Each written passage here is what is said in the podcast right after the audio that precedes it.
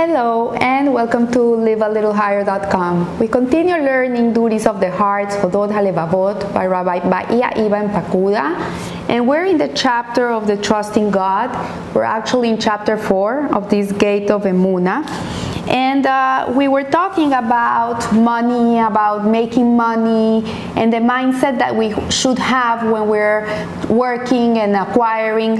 And today, Rabbi Pakuda starts talking to us about matters relating to a person's possessions, his source of income, his business dealings, in, in commerce, handicrafts, business travel, high office, salaried work, any job that you might have, uh, and how this really people at the end work hard because they want to have a luxurious life.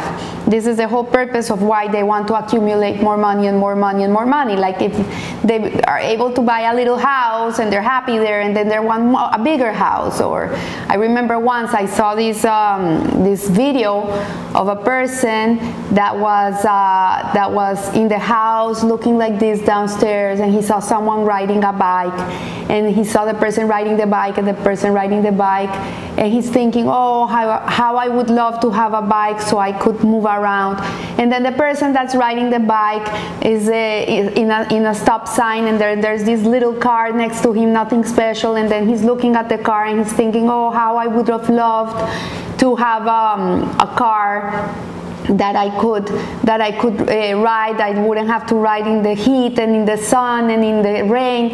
I could have something that protects me. And then the person that is in the car is looking to the left to the other car that is right next to him, and it's a Porsche, a beautiful new Porsche, red with the beautiful wheels. And then he's looking, oh, how I would have loved to have. Um, to have uh, that car. This is a crappy car. And then there's someone in the bus stop in a wheelchair waiting to for the bus to come by and pick him up. And he's just looking at, at the person with the bike and he's thinking, oh, how I would love to have legs so I could move around. So it's all in the perspective and the way we look at, at what we own, at what we have. If we're grateful and we acknowledge what we have, then we won't be having this need to accumulate, accumulate, accumulate. It's always nice to have more.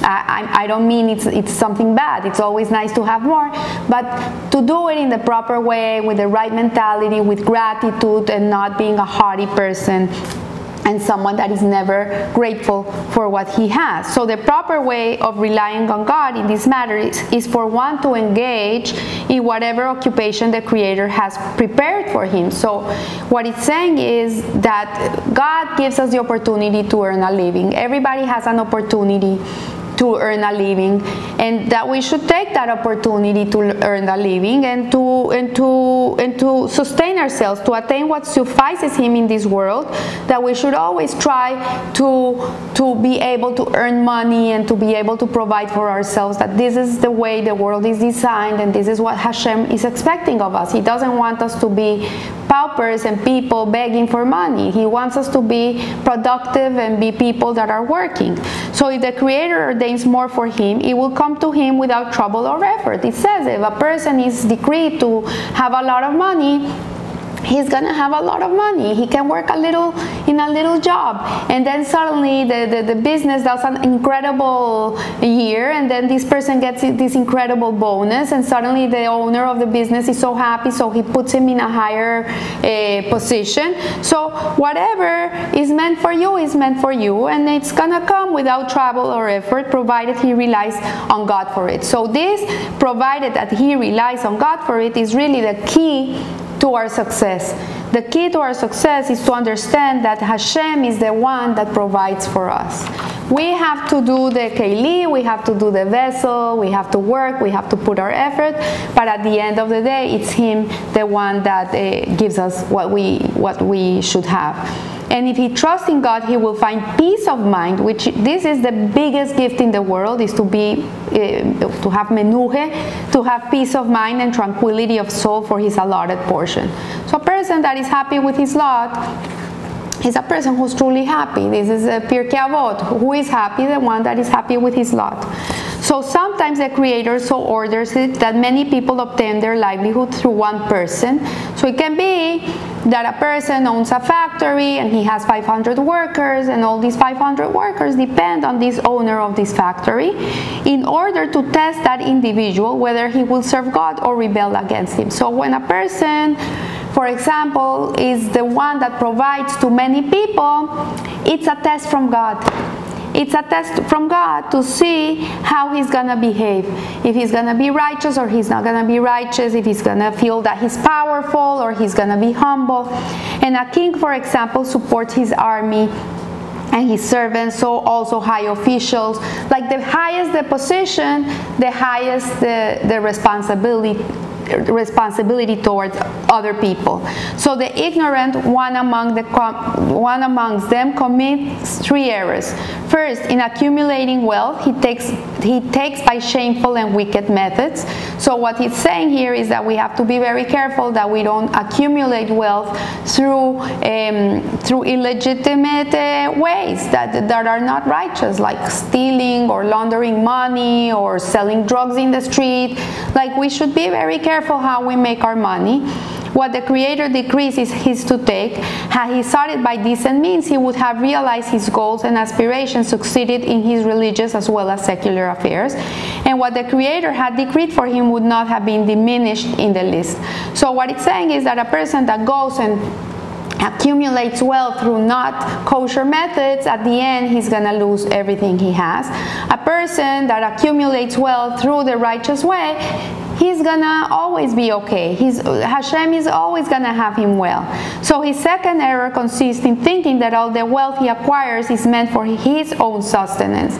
Like when a person thinks that what he he's uh, accumulating is for him and only him, this is an error. He does not realize that there are three types of income. First, there is income for one's needs. So a person works hard, and yes, he has needs he needs to eat, he needs to sleep, he needs a car, he needs it, it's for his needs. This God assures to every creature that has a spark of life. Everybody is gonna be given what he needs to the end of his days. Second, it's income for the needs of others. So sometimes a, a, a, bread maker in a home, he not only makes income for himself, he makes income for his wife, for his children. Uh, for his servants and attendants and the like. This is not promised by God to all people, but only to a very select. So most people uh, tend to themselves. Very few are under this condition.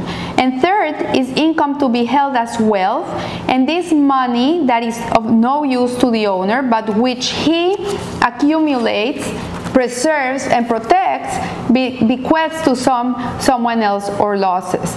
The ignorant person thinks that all the wealth decreed to him by the Creator is meant for his own satisfaction and physical maintenance, and so he's eager to acquire it and work hard for it. So I know people that are very wealthy, and it's very sad. They accumulate, accumulate wealth, they put it in the bank, they put it in the buildings, they put it but they don't live it. They don't enjoy it.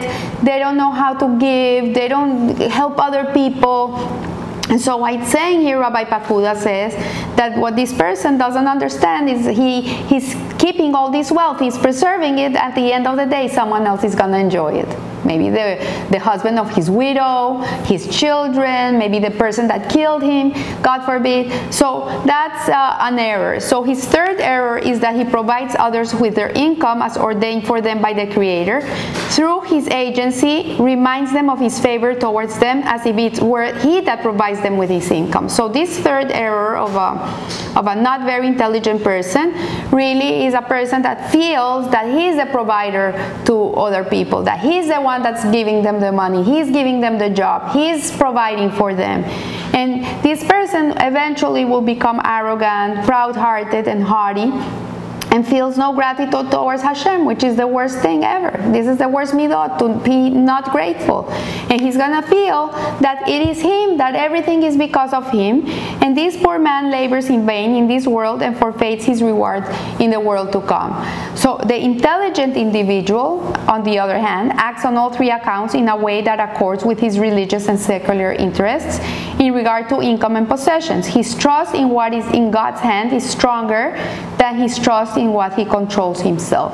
So it's for him it's more important what that God is his provider than what he can provide for himself. He understands that he puts the faith, but at the end of the day it's God the one that provides for him. And he attains honor in this world and is fitting reward in the world to come. As it says in the psalm beginning, sing praise to God, happy is the man who fears God to the end. This is in Tehillim. So at the end of the day, really, we have to work on being humble, on understanding that everything we are, everything we have, really comes from Hashem. And if you're one of those privileged people that are doing good in business, that are uh, wealthy, uh, like learn what you have to do with that money. There, there's laws. You have to give it tzedakah. You have to give a certain amount. You, there's certain order of priorities of where that's uh, tzedakah has to go. How you have to treat your wife, your children, your home, your the people around you, and um, never feel that you made it by yourself because this is the the most not true statement ever. Nobody does anything by themselves. We always have people that help us, and on top of that, we have Hakadosh Baruch Hu, who is the sole provider for all of us. So I wish you a blessed week, and remember, live a little higher. Thank you.